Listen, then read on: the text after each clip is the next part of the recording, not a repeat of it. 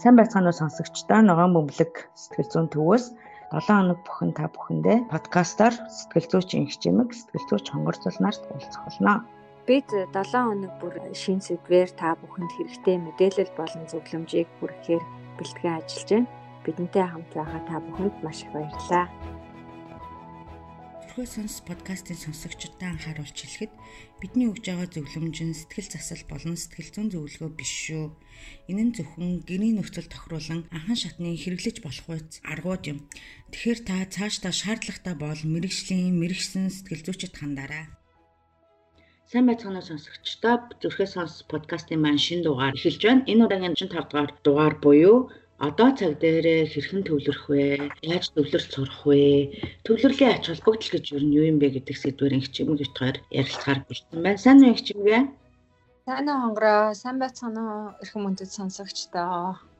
Аха, өнөөдрийнхээ яриаг эхлэхээс өмнө а бяцхан залруулга кей өнгөрсөн дугаарыгаа бид нэр 33 дугаар дугаар гээд дандуураад хэлсэн байлээ. Өнгөрсөн дугаар буюу тодорхойгүй таамаглагчгүй байдлын тухай дугаар маань 34 дугаар дугаар байсан шүү. Тэгэхээр өнөөдрийн дугаар болохоор 35. За өнөөдөр хоёулаа нөгөө одоо цаг дээрээ байх тухай буюу англиар болохоор mindfulness гэж яриад байгаа те being mindful гэж юу нь яг юу юм бэ гэдэг талаар хоёулаа бүр ерөнхийд нь эхлэе. Аа. За тэгэхээр яг одоо цагт хэрхэн яаж төвлөрөх үү, юуг анзаарах уу, юуг хийх үү гэдэг дээр мэдээж хэрэг биднэрт өмнө нь сонссон, мэдсэн, анзаарч ирсэн янз бүрийн сургаалууд одоо янз бүрийн мэдээллүүд байгаа байх.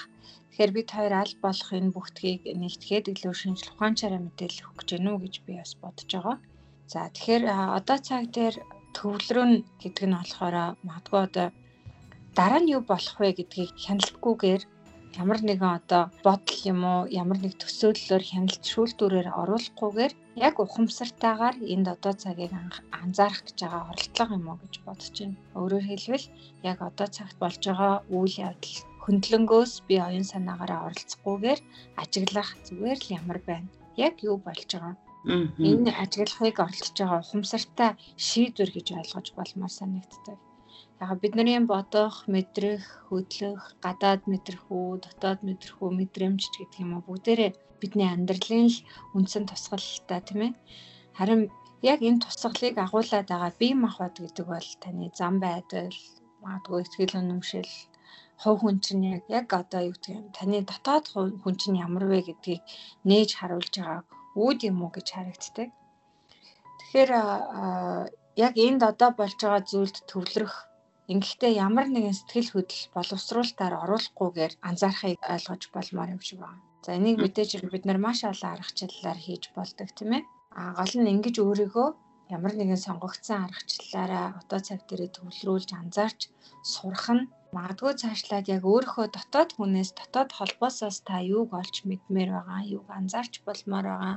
Таны дотор байгаа хүн гадаад ертөнцид одоо ухамсартайгаар авч явж байгаа энэ хүн хоёрын хоорондын холбоос ямар байна гэдэг дээр илүү их мэдээллийг олж авах боломж юм уу да. Аа. Тэгэхээр зэрэг надад юу бодогдож байна гэвэл чиний яриаг сонсохоор за одоо цаг дээр байна гэдэг чинь болохоор ерөнхийдөө бол одоогийн байдлаар гурван төвшөнд байх юм байна тий. Оюун санаа, өмсрийн төвшөнд байх юм байна. А үүгээрээ дамжуулаад бие махбод дээр анзаар мэдрэхүүгээ анзаарах юм байна. Юу зүрх сэтгэл мэдрэмжээ сэтгэл хөдлөлөө анзаарах юм байна анзаарна ажиглан гэдэг нь ямар нэгэн хариу үйлдэл үзүүлэхгүйгээр зөвхөн яг байгаар нь тухайн зүйлсийг анзаарах нэ гэж би сонсоод юм те. Тэгэхээр өөрөөр хэлэх юм бол юу вэ гэвэл за яг одоо энэ подкастыг хийгээ сууж байгаа хонгор цолын чимэг хоёрт энэ цаг мөчөд ямар мэдрэмж төрж гэн вэ те. За ямар мэдэрхүү бие махбодд нь төрж байна вэ? Биенийх нь аль хэсэгт юу мэдрэгдэж байна вэ те? Тэрийг анзаарч гинөө хоёр хоёулаа за тэгэхэд улмаар хамгийн ихний юм чинь бол уг нь бодол байх хэвээр те? За ямар бодлого гарч ирж байна бодол маань яаж миний мэдрэмжид нөлөөлж байна улмаар миний зан үйл би махбодод ямар үйлдэл нөлөөлж ийн вэ гэд хариу үйлдэлүүд гарч ийн вэ гэд ерөнхийдөө анзаарах гэсэн нэг тим юм ярьж байна те?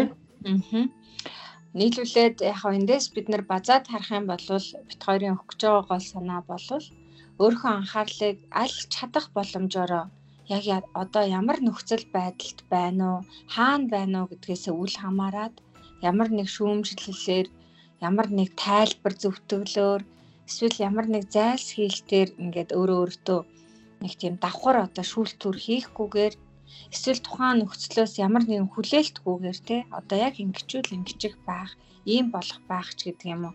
Хүлээлтгүйгээр юу болж байгаа вэ гэдгийг ажиглахыг л ярьж байна л да. Тэгэхээр нөгөө бие махбодын өвдөлт үнэн байдаг штэ тий одоо үнэхээр гурван дээр зүсгэгдсэн бол энэ үнэн зүсгэгдсэн миний арьс ингээд урагдсан байна цус гарч ч гэдэг юм яг энэ үүнтэй адилхан сэтгэл санааны шаналлуу ч гэсэн яг үнэн байдаг. Уугаа шүү айц уурч хөөрч гэдэг юм уу. Тэгэхээр энэ бүх одоо мэдрэмжүүд энэ үнэн үнэн байгаа энэ сэтгэл зүйн сэтгэлд байгаа энэ шархуудыг а яг майндфул байгаад одоо цаг дээр байх чадвараа бид нар ашиглахаар энэ юмыг яг юу юу бүрдүүлээд байгаа юм бэ гэдгийг анзаарах боломж олдно. Жишээлбэл таныг одоо айлгаад байгаа тэр сэтгэл хөдлөлийг яг юу бүрдүүлж байгаа. Тэрнийг бүрдүүлж байгаа гол бодлынх нь дүр төрх нь одоо нүүр царай нь яг ямар юм. Дотоод дуу хоолой дотроос чинь ирж байгаа тэрний тухай танд ингээд дотоод хүнээс чинь хэлж байгаа үг хэллэг ямар байна. Бие махбод дээр энэ мэдрэмжүүд чинь яг яаж мэдрэгддэг юм бэ?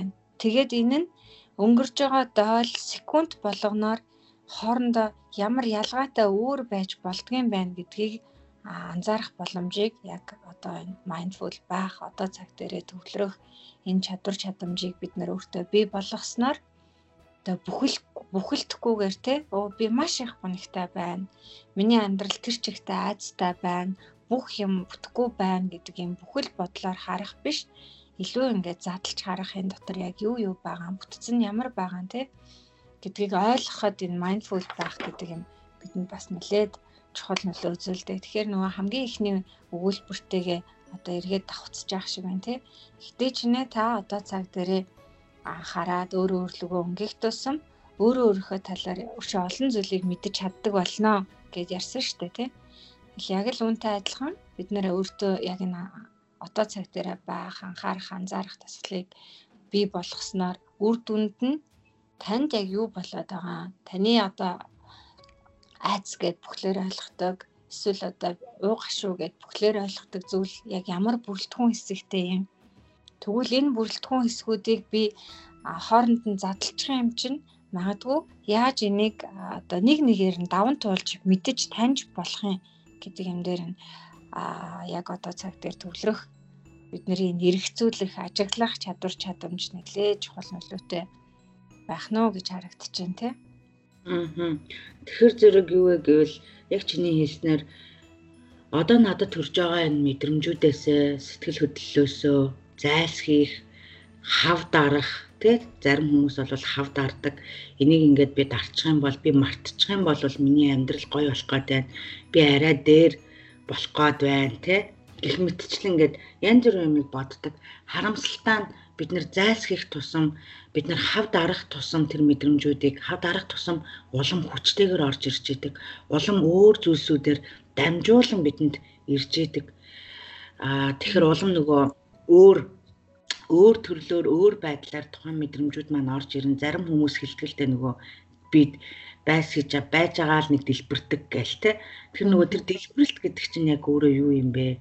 гэл бас бодох юм бол надад цаг дээр төвлөрөхтэй бас холбоотой. Яагаад гэвэл бид нэр тухайн цаг мөчид хэрвээ надад уу гашуу хагцал ганцаардал гэх мэт тааламжгүй мэдрэмжүүд байхад би тэрийгэ хүлээн зөвшөөрөхгүйгээр байгаар нь хүлээн зөвшөөрөхгүйгээр байснараа магадгүй энэ дараа нь өөр нэг зүйл дээр за бүр магадгүй жишээлх юм бол маш жижигхэн зүйл дээр гарч ирж болох юм гэж надад бодогдож байна.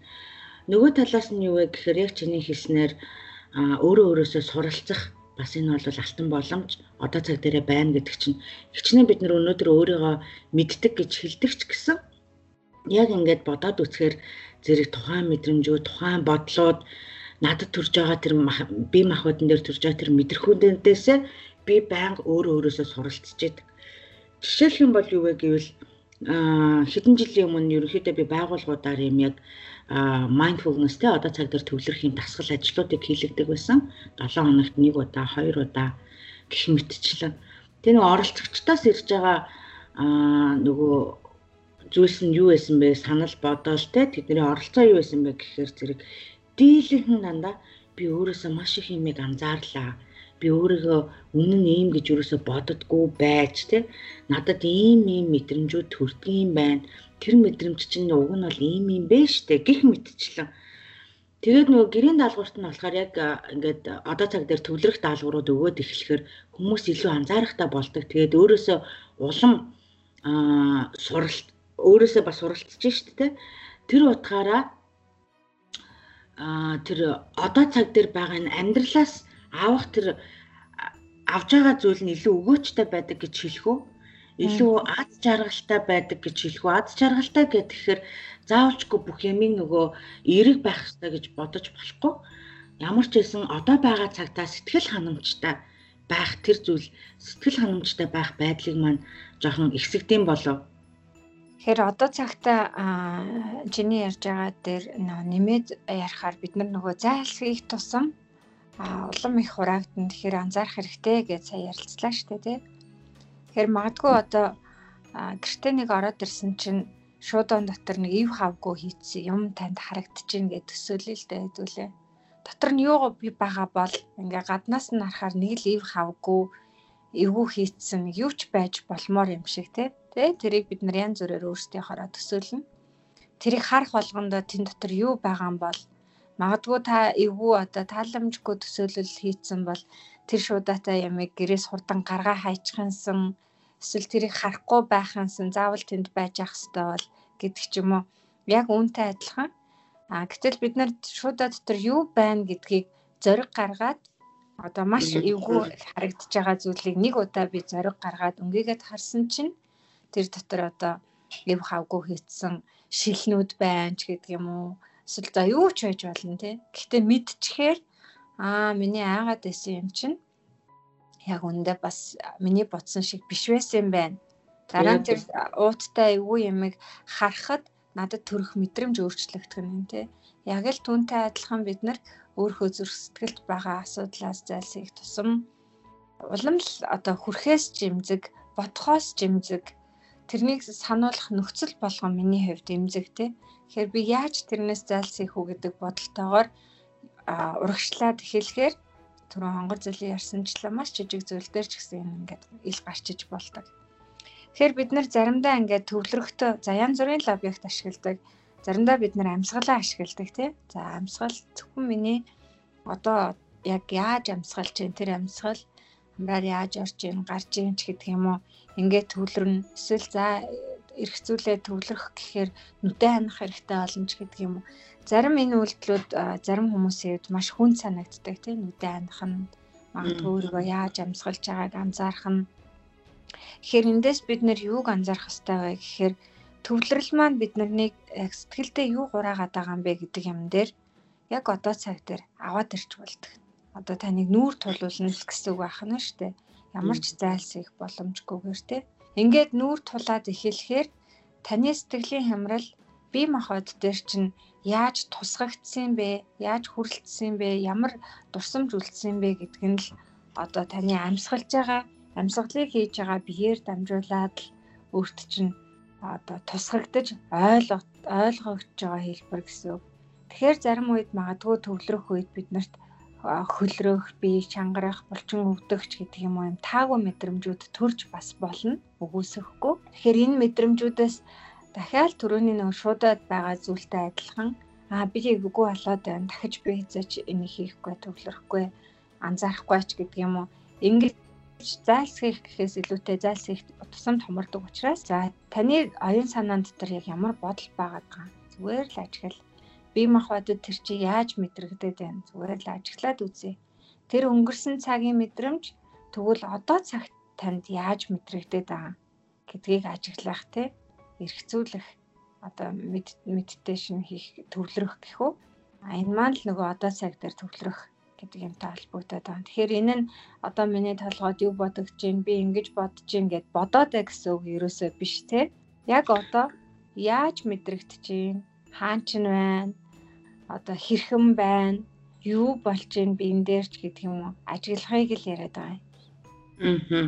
Тэгэхээр өөрөөр хэлэх юм бол өөрөөр хэлэх юм бол бид нэр кино яаж үздэг вүлээ те зурагт яаж үздэг вүлээ нүдний өмнөр ингээд дүүрс ингээд зүгээр өнгөрдөг. Бид нэр зөвхөн тэрийг анзаараад те а жишээлх юм бол эсвэл та нар жишээлбэл ширээ байна гэж төсөөлье л да таны ширээн дээр яг одоо юу юу байна вэ? Үзэг харандаа нэг аягтай цай ч юм уу те хэрвээ таны ажлын ширээ байгаа бол юу юу байна вэ? Ажлын ширээн дээр чинь компьютер байна үзэгний сав банч гэдэг ч юм уу. Яг эдгээр зүйлсийг ширээн дээр байгаа зүйлсийг та байгаагаар нь харж байгаа шигээ өөрт төрж байгаа тэр бодлууд да бодлуудаа тэр бодлоос улбаалan төрж байгаа тэр сэтгэл хөдлөл мэдрэмжээ. Сэтгэл хөдлөл мэдрэмжээс улбаалan төрж байгаа тэр бие махбод нь төрж байгаа тэр нөгөө идэрхүүгээ зүгээр л анзаарл гэж аа. Тэр ширээн дээр байгаа аягтай усыг харчаад бид нар ямарваа нэгэн хариу үйлдэл үзүүлдэггүй бид нар ямар нэг байдлаар шүүдэггүй. Төрөний чиний хэлснээр ямар нэгэн хүлээлт бид нар тэр аягтай усан дээр тавьдаггүйтэй адилхан. Надад яг энэ мөчөд төрж байгаа тэр сэтгэл хөдлөл мэдрэмжэндээ бас хүлээлт өгөхгүйгээр ямарваа нэгэн шүүмж өөрөө одоо шүүхтэй шүүн түн шүүх гэдгийг би сөрөг утгаар нь бит хоёр ярьж байгаа. Шүүмжлэгтэлтэй хандах те надад одоо би одоо ийм мэдрэмжтэй байгаа тахтай яа гэв. Би одоо уул нь өөрийгөө буруутгах ёсгүй. Би уул нь уйтгарлан гонох ёсгүй. Яагаад гэвэл би чинь сайхан гэр бүлтэй байна. Би сайхан хүүхэдтэй байна. Гэх мэтчлэн хэрвээ бид нар өөртөө буруутгаад л байвал энэ сэтгэл хөдлөл мэдрэмжүүд төр хариу үйлдэл үзүүлээд л байх юм бол энэ бол хизээч дуусахгүй. А хамгийн гол нь бид нар энийг эрүүл саруулаар түрүүн инх чимэг халтхан дурдаад өнгөрсөн юу вэ гэвэл нөгөө даван тулах аргуудаа та өөрөө өөртөө бас бий болгож болох юм биш үү гэс нэг тийм даваа талтай байхгүй юу те Тэгэхээр тааламжгүй сэтгэл ханамжгүй байгаа тэр сэтгэл мэдэх хөдлөл мэдрэмжүүд бол байх ёсгүй гэсэн үг бол биш. Байх ёстой бидний нэг хэсэг. Гэхдээ тэдгээрийг ирээдүйд гарч болцсохгүй эрслээс урдчлан сэргийлэхийн тулд хэрхэн яаж ирүүлэр бид нар даван туулах вэ гэдгээ хаанаас гарах вэ гэхээр хин нэгнээс та тэрнийг суралцахгүй тэрийг зөвхөн та өөрөө өөрөөсөө суралцсан. Тэрийг өөрөө өөрөөсөө яаж суралцах вэ гэхээр яг одоо цаг дээр байгаа энэ мэдрэмж, энэ бодлууд чинь аа эн чинь би юм байна шүү дээ. Би тэгвэл үүнд одоо яах вэ? Орж ирж байгаа тэр бодол болгондоо хариулт үзүүлэхгүй өөрийгөө битгий буруутгаараа гэж хэлэх гэсэн. Ихэнх хүмүүсийг анзаархаар зэрэг а юу яагаад гэдэг орж ирж байгаа бодлуудаасаа айдаг, имээдэг, өөрийгөө түүндээ буруутгадаг За улмаар төрж байгаа бодлуудтай биш мэдрэмжүүдээ хүртэл бас буруутгаж эхэлдэг. Наа би одоо ингэж ахвал би ингэх ёсгүйтэй ч гэдэг ч юм уу те.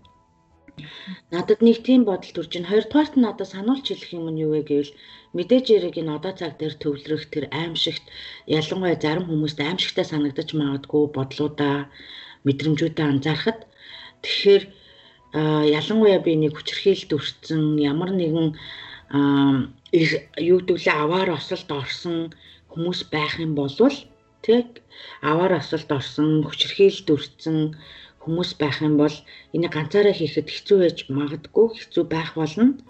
Тэгэхээр та битгий санаа зовоороо ганцаараа хийхэд хэцүү байвал өөрийгөө бас хүчлээд хэрэггүй. А харин мэрэгжлийн сэтгэл зүйчэд хандаараа гэж зөвлөмөр байна. Мэрэгжлийн сэтгэл зүйчийн тусламжтайгаар аажмаар энэ аргад бас суралцаж болно шүү гэдгийг сануулж хэлэх гэсэн. Яагаад гэвэл ялангуяа яг энэ хүчирхийллийн бүхий л төрөл байна те. За хамгийн наад зах нь гэх юм бол гэр бүлийн хүчирхийлэл, бэлгийн хүчирхийлэл, гудамж тал байн хүчирхийлэлт гэх мэтчлэн өрцөн болвол өөрөө өөртөөгөө хамт байх одоо цаг дээр төвлөрөх гэдэг бол үнэхээр хэцүү. Тэгэхээр тэрийг та ганцаараа хийж чадахгүй болвол мэрэгжлийн сэтгэл зүйчийн тусламжтайгаар сэтгэл заслын үйлчилгээнийхаа дундуур тухайн сэтгэл зүйчийн нөгөө арга барил техникаас нь бас шалтгаална. Тэгээд хамтдаа энийг хийвэл бас зүгээр шүү гэж сануулж хэлэх гэсэн. За тэгэхээр бид хоёр яг одоо цаг дээр төвлөрөх ер нь яаж энд одоо цагийг анзаарах уу? Ер нь анзаарсны ач холбогдол юу вэ гэдэг дээр бас нэлээд мэдээлэл өгсөн гэж бодож байна. Аа хідэн маш хэрглэж болох байц. Аа хамгийн энгийн аргачлалаас нэг хэдэн жишээ хэлгээд дуусгавал бас хүмүүс маань нүр дүнтэй болов гэж бодоод байна. Нэг ингэдэг штэ хонгороо зарим хүмүүс одоо цаг дээр төвлөрөөрөө одоо байгаа юмаа анзаараарай гэхээр би дандаа одоо байдаг Тэгэд ингээд хэлж байгаа жишээнүүд айгүй амархан санагдаад байна. Гэтэ ерөөсөө надад нэг тийм одоо нөлөө үзүүлдэг штэ гээл зарим хүмүүс ярьдаг те. Аа. Тэгэхээр эндээс бид нар зүгээр юг анзаарч болох вэ гэхээр түрүү ярьсан юм аа л дахиад бацах гэж байна. Одоо цаг дээрээ байна гэдэг нь одоо яг энэ сандал дээр жишээлбэл би одоо сандал дээр сууж юм л та хонгороо. Энэ сандал дээр сууж байгаа би яг одоо миний амьдралын хувьд цорын ганц байгаа үнэн бодит цаг хугацаа байхгүй юу? Тэгэхээр яг энийг л ойлгох тухай хүмүүст ярьж байгаа тий. Би одоо ажлаа тараад гараад гэртээ очиод одоо тийм тийм ма хийгээч гэдэг юм уу. Энэ болохоор бодол байхгүй. Тэр цаг байгаа эсхийг би бас мэдэхгүй. А эсвэл маргааш ийм юм юм хийгээд ингээд гээд миний төлөвлөж байгаа энэ болохоор бас төсөөлөл төлөвлөгөө яг тийм байгаа эсхийг бас мэдэхгүй тий. Тэгэхээр яг тэр бодлуудаас төр хугацаанд өөрийгөө ухамсартайгаар чөлөөлөөд яг энэ сууж байгаа сандал дээр байгаа миний бие ямар бодол мэдрэмжтэй байна вэ гэдгийг анзаарахын тулд бид нар зарим дасгалуудыг, зарим объектуудыг ашигладаг. За жишээлбэл магадгүй нөгөө нүдэн ханахад хэцүү төвлөрөхөд маш төвөгтэй байдаг хүмүүсийн хувьд хэлэхэд ямар нэг юм хийж явахдаа хийж байгаа зүйл дээр илүү их төвлөрүүл бас их амархан арай боломжийн байдаг тий. За жишээлбэл алхаж явахдаа алхаагаа тоолдог ч юм уу. Аль эсвэл хоол идчих явахдаа зажилж байгаагаа тоолдог ч юм уу. За эсвэл одоо юу гэдгийг зарим хүмүүст нөгөө дасгал хөдөлгөөн йог их тусалдаг штэ тий. Йог хийж байхдаа биен дээр ямар мэдрэмж төрж ийн анзаарна ч гэдэг юм ингээд амьдрал дээр нөгөө өдөр тутам байж болох зүйлсээ ашиглаад энэ төвлөрөх тасгалуудыг бид нар бас хийж болдог тий. Аа. Яг үнэ тэгэхээр зэрэг төвлөрөх тасгалууд гэхээр хүмүүс болохоор нөгөө бясалгал гэж ярихаар зэрэг бясалгал болвол яхаар нөгөө зарим хүмүүс нөгөө төвөгшөөгөөд байдаг л да. Заавал суух хэрэгтэй, ингэх хэрэгтэй, тэгэх хэрэгтэй гэд яг үнэнгээ хэлэхэд ингээл өдөр тутмынхаа одоо цаг дээрээ төвлөрч ийна гэдэг чинь та бас л бясалгал хийж ийна л гэсэн үг байхгүй юу?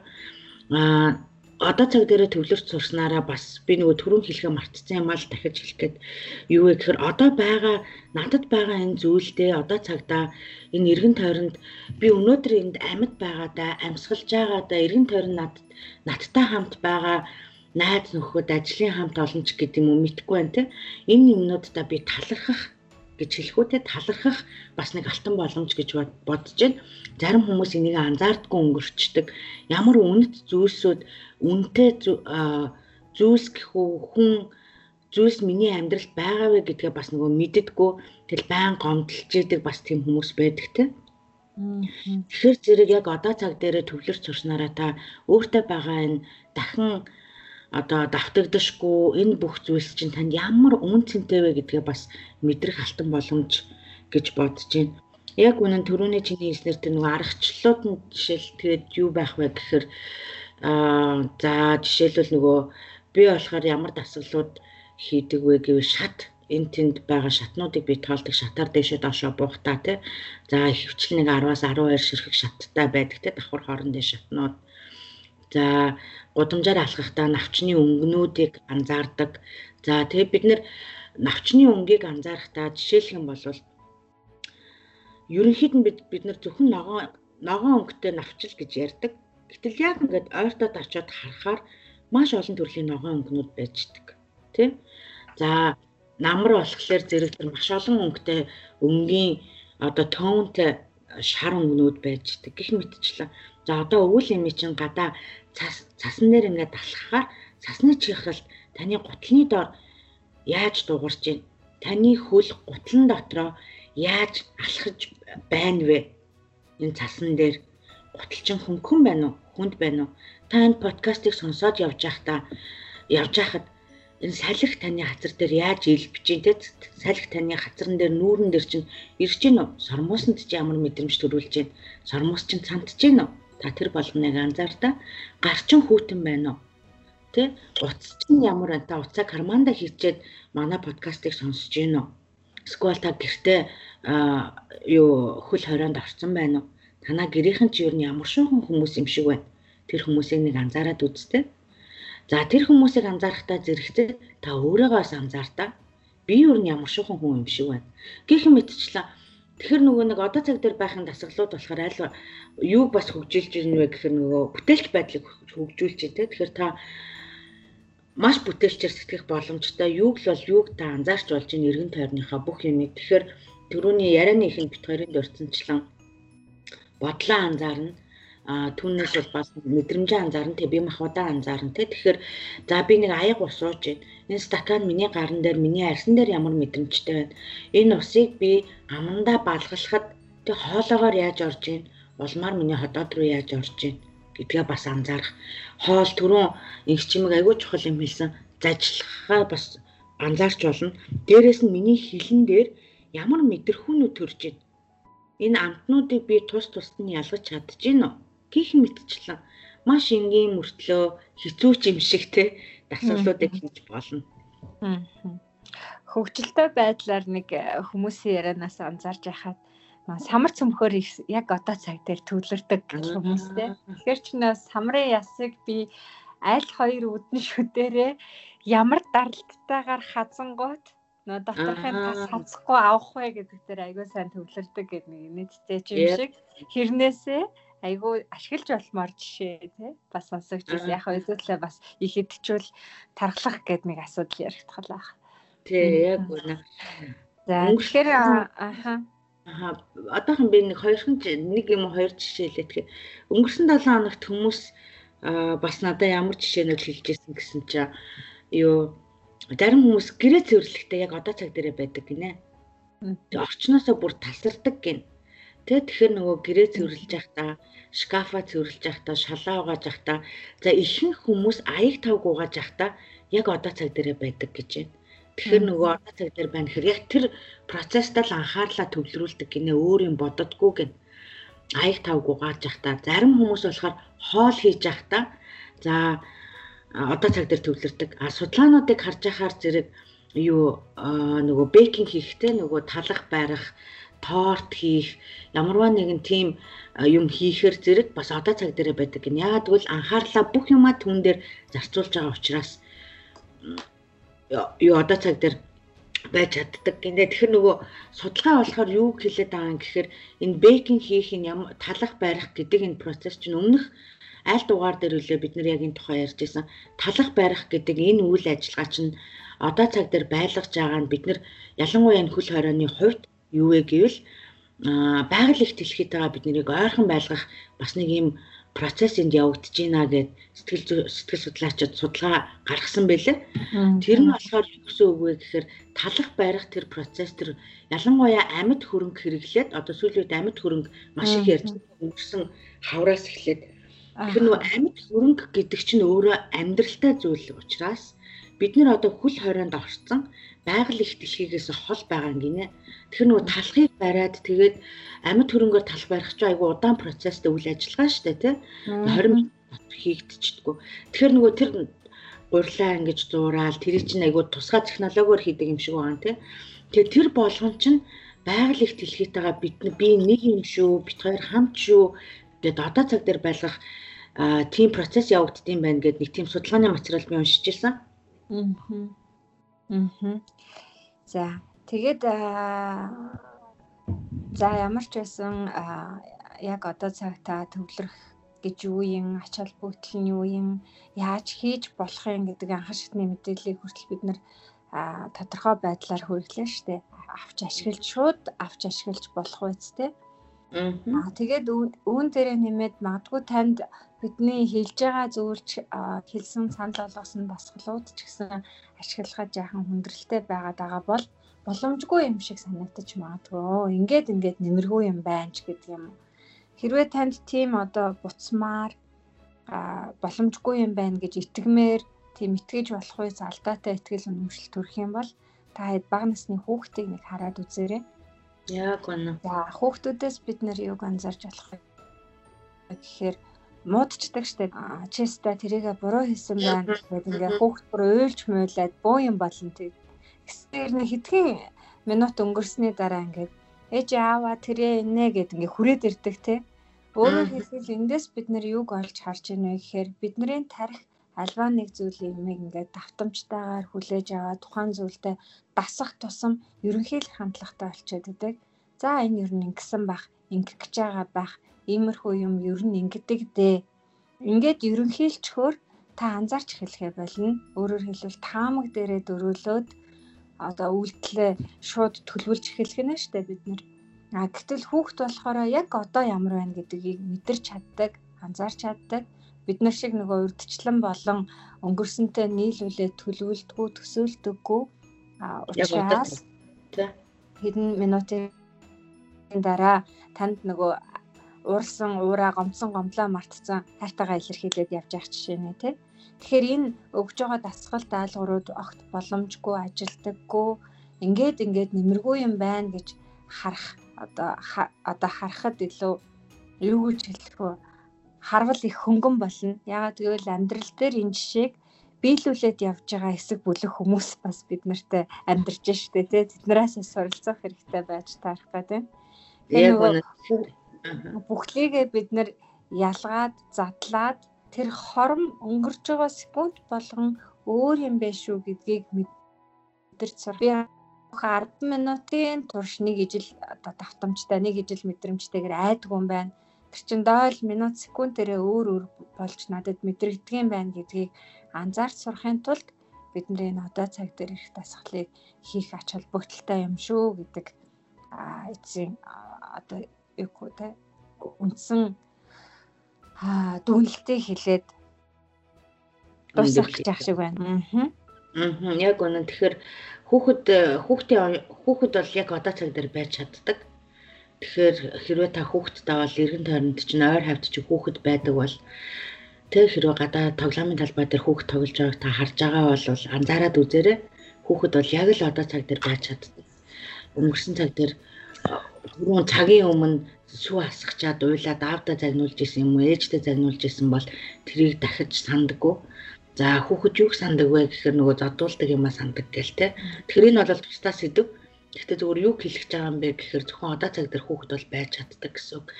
Аа төгсгөлийн ганцхан үг хэлэх гэсэн нь юу вэ гэхээр одоо цаг дээрээ байснараа бид нэр ирээдүгэ ботч болохгүй мүү гэж хүмүүс бас гайхчихж магадгүй. Тэр бол үгүй.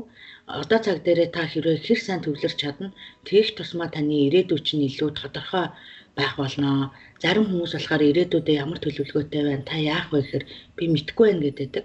Тэгэхээр хэрвээ та одоо цаг дээр маш сайн төвлөрч чадаж өөрийгөө сайн сонсож чаддаг, тэр сэтгэл хөдлөл мэдрэмжэндээ дуу хоолойг нь хангалттай өгч чаддаг бол таны ирээдүйд ч гэсэн яг тэр хэмжээгээр маш тодорхой байх болноо л гэж хэлэх гэсэн юм да. Аа. За ингээд анхаарал тавьсан эрхэм хүндэт сонсогчид та бүхэндээ маш их баярлалаа. Тэгэхээр өнөөдрийн дугаар бол өмнө өмнөх дугааруудтай харьцуулахад бидний өгж байгаа аргачлал та хин нэгнэр одоо эсвэл ямар нэгэн нас хүүсээр ялгал ялгахгүйгээр шууд авч өөртөө хэрэгжүүлж болох байц дасгал дадлагтай ийм ярилцлага боллоо гэж бодож байна хонгороо. Аа. Тийм ээ. Тэгэхээр дараагийн дугаар хүртэл баяртай. Манай дараагийн дугаар юу байх вэ гэхээр ганцаардл ба COVID-19 ийн COVID-19-ийн хүрэндэх ганцаардл гэх үүтэй тэр сэдвэр бид нэр ярилцахаар төлөвлөж байна. Маш их баярлалаа. Бидэнтэй хамт байсан сонсогчдоо баярлалаа. Баяртай. Баяртай.